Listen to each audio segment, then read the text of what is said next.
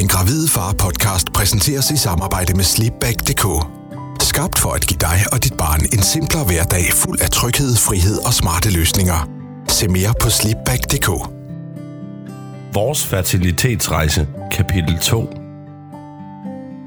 Lidt slukøret over, at det ikke var lykkedes os at blive gravide ved hjælp af insemineringen. Selvom lægen havde givet udtryk for, at det ville, måtte vi indse, at vi skulle videre i forløbet og forsøge den såkaldte reagensglasbehandling. Ja, én ting var sikkert. Vi måtte se fremad. Det er nok den behandling, jeg har haft det sværest ved, på grund af alle de ting, Mariette skulle igennem. Det kræver en heftigere hormonbehandling, som godt kan være rigtig hård for krop og sind. Noget andet, der er med reagensglasbehandlingen, var, at vi ikke kunne forlade det i Randers. Altså, de kunne godt gøre det hele klar i Randers, men selve det, at Mariette skulle have taget æg ud og have sat de befrugtede æg op igen, ville foregå i Skive. Men hey, så kunne vi gøre noget positivt, nemlig gøre en tur ud af det. Og turen til Skive kender vi særdeles godt, da min farmor og farfar bor der, og det må jo være en eller anden form for god karma. I starten var det faktisk meningen, at vi skulle igennem reagensglasbehandlingen i Horsens, så jeg er et eller andet sted sikker på, at det var skæbnebestemt, at vi i stedet blev sendt til Skive. De er så dygtige og har en rigtig stor hitrate i Skive. Min farmor havde tidligere flere gange sagt, at hun sådan håbede, at vi skulle være i Skive. De har nemlig sådan et godt ry, og der har været en rigtig fin artikel med dem i den lokale avis i forbindelse med et jubilæum. Dagen kom, hvor vi skulle til samtale på sygehuset i Randers, så de kunne finde ud af, hvornår Mariette skulle opstarte hormonbehandlingen og lave en plan. I løbet af mødet fik vi en masse information, og vi genfandt hurtigt vores optimisme, da de fortalte os, at der var rigtig gode chancer for graviditet ved hjælp af reagensglasbehandlingen. Og jeg må indrømme, at jeg hele vejen igennem vores fertilitetsforløb havde det virkelig svært, når vi sad i venteværelset på sygehuset i Randers. Det var nemlig sådan, at venteværelset ikke kun var for fertilitetspar med krydsede fingre, men det var også for de gravide, som skulle til diverse scanninger. Og ofte så kunne jeg godt sidde og tænke, hvordan fanden er det lykkedes dem at blive gravide, når det ikke kan for os? Nå ja, men de skal jo selvfølgelig også bruge medvirkende til fremtidige reality-programmer i fjernsynet. Er der slet ikke nogen form for retfærdighed til i verden? Er det meningen, at man fra sygehusets side lige skal stikke os en lussing, inden vi skal til møde om barnløshed? Men hvem er jeg at sidde og dømme andre? Og det er virkelig nogle forfærdelige tanker, der kører igennem hovedet, når man sidder sådan et sted. Jeg tror, det sker for alle barnløse par, som er igennem fertilitet og brænder så meget for at få et barn. Men nu skal det jo ikke lyde som om, at jeg ikke under andre at få børn, fordi det gør jeg selvfølgelig. Jeg tror bare, det er normale frustrationer og tanker, når man er i en presset situation. En af de ting, jeg virkelig har været imponeret over, og stadig er, er hvor svært det egentlig er at få det hele til at gå op i en højere enhed. Selvom det for nogen umiddelbart er nemt at blive gravid, ja, så sker der faktisk et mirakel hver gang. Og derfor er alle de fagpersoner, som hjælper en igennem et fertilitetsforløb, vel en form for troldmænd. Heldigvis så er det ikke som i tegnefilm, hvor kongen underskriver et stykke papir hos den onde heks for at få en datter. Nå, tilbage til historien. Efter mødet på sygehuset skulle Mariette i gang med hormonbehandlingen, hvilket indebar, at hun skulle stikke sig i maven med hormoner hver dag. Er du sindssyg, jeg er glad for, at det ikke var mig, der skulle gøre det. Jeg er panisk for nåle, men jeg vil samtidig sige, at hvis vi havde haft valgmuligheden om, hvem af os, der skulle stikkes, så havde jeg gjort det. For som jeg tidligere har nævnt, så har det hele vejen igennem forløbet gået mig rigtig meget på, at jeg ikke kunne gøre andet end bare levere klatten. Alt andet, det skulle Mariette igennem. Hver gang Mariette skulle stikke sig, så talte vi sammen ned fra ti, og sjovt nok så endte det med, at vi nåede at tælle til en tredive til fyrre stykker hver gang, inden at nålen blev trukket ind. I hvert fald de første par gange, indtil at Mariette var sikker i, hvordan hun skulle gøre. Vi fik indkaldelsen til ægudtagningen i Skive og glædede os rigtig meget over, at vi skulle i gang med projekt Louis igen. På dagen skulle vi være i Skive kl. syv tredive, hvor Mariette skulle være fastende. Vi ville være i rigtig god tid, og derfor så valgte vi at køre hjemmefra klokken seks. Set i bagspejlet, så var det måske i rimelig god tid, for da vi kom, var der ikke engang mødt nogen på arbejde endnu. Vi mødte dog en lettere forvirret rengøringsdame, som øh, skulle til at støve fertilitetsklinikken af, inden at der mødte personale ind og kunder i biksen. Vi var begge meget spændte og nervøse over, hvad der skulle ske i løbet af dagen, og vi satte os i venteværelset og ventede spændt på, at personalet mødte ind. Venteværelset var fyldt med en masse mapper med billeder af nuttede babyer, som var blevet lavet på klinikken. Det gav os en masse ro i maven, og vi var sikre på, at vi var kommet det rigtige sted. Men alligevel, så kunne man ikke lade være med at sidde og se det lidt sjove i, at de havde sådan en stor portfolje af smukke babyer i venteværelset. Nu skulle vi med fælles hjælp fra fertilitetsklinikken i Skive lave en baby. I venteværelset var der også en masse forskellige brochurer om det, vi skulle igennem. Og hey, der var også en til mænd. Hvis sæden fra sædprøven ikke kan bruges, så stikker man en nål ind i bitestiklen og tager en prøve derfra. Vent, øh, hvad? Hvad fanden er en bitestikkel? Hvorfor skal der overhovedet en nål derind? Det kunne være ømt, hvis både Mariette og jeg skulle indlægges, fordi Operation Pink Panther igen valgte at strække. Prøv lige at lægge pres på mig som mand. Det var nemlig sådan, at jeg ikke denne gang skulle have en termokop med hjemmefra i armhulen, men til gengæld var der et gokkerum, hvor seancen skulle foregå. Jeg havde i forvejen gjort mig lidt tanker hjemmefra om, hvordan sådan et rum vil se ud. Ville det være fuldstændig klinisk, eller kunne det være sådan lidt hyggeligt? Men det kommer vi tilbage til. Efter noget tid blev vi kaldt ind til en stue, hvor vi skulle være. Mariette blev bedt om at skifte tøj og ligge sig i sengen. Hun skulle have lagt en venflon i hånden, hvor det smertestillende skulle gives, imens der blev taget æg ud. Vi kunne godt mærke, at vi var rigtig gode hænder. Personalet var simpelthen så søde og rigtig gode til at guide os igennem det, der skulle ske. Og især Mariette havde lidt travlt med at joke om det her gokkerum. Lige pludselig, så kommer der en sygeplejerske ind ad døren. Ja, Michael, vil du øh, følge med mig? Åh oh, nej. Jamen, øh, det vil jeg da. Inde i mit hoved, der var jeg ved at flække af grin. Men samtidig så var jeg nødt til at holde masken og bevare min mandighed. Vi gik ned ad gangen til gokkerummet, og prøv lige at tænke på, hvor mange walk of shames, der har været på det sted. Vi kommer til det famøse gokkerum, og sygeplejersken åbner døren. Lige da vi kommer ind, er der et toilet, og hun viser mig en skabslåge. Når du er færdig, så sætter du bare koppen ind her. Vi går videre ind i rummet. Og der skulle jeg virkelig tage mig sammen for ikke at flække af grin. Selvom sygeplejersken selvfølgelig er professionel, er jeg sikker på, at hun godt kunne se, at jeg havde svært ved at holde masken. Ja, Michael, der er et fjernsyn herovre med nogle D V D-film. Super, tak for hjælpen. Og da sygeplejersken var gået, så flækker jeg fuldstændig sammen af grin. Det var så mærkeligt at stå i sådan et rum. Jeg var faktisk rigtig tæt på at tage et billede. Det var taget fuldstændig ud fra en pornofilm.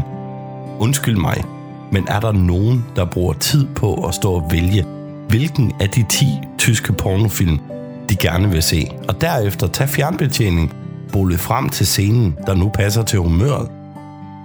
I den ene side af rummet, der var der en sort lædersofa. Prøv at forestille dig, hvor mange mandeballer og hvor meget mellemkød, der er hængt fast i den, efter at der er blevet gokket. I vindueskarmen, der var der tændt stearinlys. Der var en krukke fyldt med poleringscreme, som man kunne bruge af, hvis man havde behov for det. Og jeg blev fuldstændig ramt af en form for angstprovokerende følelse. Ja, jeg skulle godt nok ikke sidde i den sofa, og for den sags skyld bruge noget af det udstyr, der var i rummet.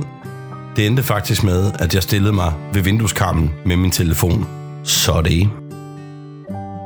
Efter to til fire minutter, så blev jeg færdig igen, og nu skulle jeg tilbage til Mariette. Vi blev kaldt ind til lægen og de andre personaler, som skulle stå for ægudtagningen. Mariette blev placeret på en briks, og nu skulle de i gang med at suge æg ud. Man kunne godt mærke på Mariette, at hun fik smertestillende morfin i drop. Hun blev i hvert fald meget snøvlende og faktisk ret sjov at høre på. Og det lykkedes dem at tage ti æg ud. Og nu var det bare at vente og se, hvor mange af dem, der kunne bruges efterfølgende. Da Mariette var færdig, blev vi ført tilbage til stuen, hvor hun skulle slappe af, inden vi skulle hjem igen. Vi fik at vide, at der var hjemmebagt franskbrød med tilbehør, hvis vi gerne ville have noget. Det var simpelthen det bedste franskbrød, vi nogensinde havde fået. Det var en rigtig god service, at Mariette fik serveret morgenmad efter sådan en omgang. Og ja, jeg fik da også noget. På et tidspunkt kommer sygeplejersken ind og kigger med et skævt smil, Ja, Michael, dine tal ser rigtig fine ud, så vi skal ikke beholde dig i dag. Yes, mand. Så skal der ikke stikkes nåle i mine bitestikler i dag. Lægen fortalte os, at de var nødt til at fryse alle vores æg ned, da de havde fundet en polyp ved Mariettes livmoderhals, som de gerne ville have kigget på, inden de fortsatte forløbet. Det betød jo, at vi ikke skulle have sat æg op igen inden for kort tid, som vi ellers havde regnet med. Men det vigtigste var selvfølgelig, at det hele var, som det skulle være, og alle forholdsregler var taget for, at det kunne blive et forløb uden problemer. Vi var stadig meget positive og glædede os til, at vi skulle i gang med vores første forsøg. Følg Den Gravide Far på Facebook og Instagram. Bare søg efter Den Gravide Far. Vores reagensglasbehandling startede med, at vi skulle til undersøgelse for den polyp, som de havde fundet i Mariettes livmoderhals under ægudtagningen. Det var på Randers sygehus, og indkaldelsen til undersøgelsen kom heldigvis ret hurtigt. Undersøgelsen skulle laves ved hjælp af en såkaldt vandscanning, hvor de fylder livmoderen helt op med vand, så den er så udspillet, at de bedre kan undersøge den. Undersøgelsen gik heldigvis rigtig godt, og de kunne ikke finde noget andet end en hudflap, men den blev selvfølgelig fjernet. Endelig var det tid til, at vi skulle i gang med første forsøg med reagensglasbehandling, og drømmen om, at vi skulle have en baby, kom nu atter en gang tættere på. Da vi var til ægudtagning, der fik de taget ti æg ud af Mariette, og det lykkedes dem at befrugte otte. Og i alt, der endte det med, at der var seks styk, som kunne bruges til at blive frosset ned. Selvom det var lidt af et setback for os, at alle skulle fryses ned på grund af, at Mariette skulle undersøges, så var det alligevel okay, for vi havde nemlig fået at vide, at de havde rigtig gode erfaringer med fryseforsøgene. Og det gjorde bare, at man troede endnu mere på det. Faktisk fortalte de, at sandsynligheden for en graviditet var større, når det var fryseæg, der blev sat op. De vidste vist ikke rigtigt hvorfor, men sådan var det bare. Dagen kom, hvor vi skulle til Skive og igennem forsøg nummer et. Vi havde begge taget fri fra arbejdet og sad hele formiddagen og ventede på, at de skulle ringe fra klinikken for at fortælle os, om ægget kunne bruges og hvornår vi skulle være der. Jeg tror, hvis vi selv kunne bestemme, ja, så tror jeg altså, at vi var kørt tidligere om morgenen igen. Men de var nødt til at holde øje med ægget, om det udviklede sig, som det skulle, efter det havde været frosset ned. De vidste, at vi havde et stykke vej at køre, så det tog de heldigvis højde for, når de ringede. Spændte sad vi og ventede på sofaen, og lige pludselig så ringede telefonen, og det var fra klinikken. De fortalte, at ægget var perfekt, og vi skulle komme til Skive. Vi skyndte os ud i bilen og gjorde alt, hvad vi kunne, for at det skulle blive en rigtig god tur. Vi havde faktisk rigtig god tid. Og på vej til Skive, der holdt vi også en lille pause. Man kunne godt mærke på Mariette, at morgenmaden fra sidste besøg i Skive havde gjort stort indtryk for hende. For udover at være spændt og nervøs, så blev der også flere gange sagt i bilen, kan vide, om der egentlig er morgenmad med i dag. Da vi kom til Skive, tog vi plads i venteværelset og ventede på, at vi skulle ind. Vi havde begge to en rigtig god mavefornemmelse og var sikre på, at denne gang, så skulle det nok lykkes. Vi blev kaldt ind på klinikken og blev taget imod af den samme læge og bioanalytiker, som var med til ægudtagningen. Det gjorde, at vi følte os rigtig trygge. Da vi kom ind på stuen, lavede lægen en scanning af Mariettes livmor og begyndte at tegne en ruteplan på skærmen for, hvor ægget skulle lægges hen, for at det var perfekt.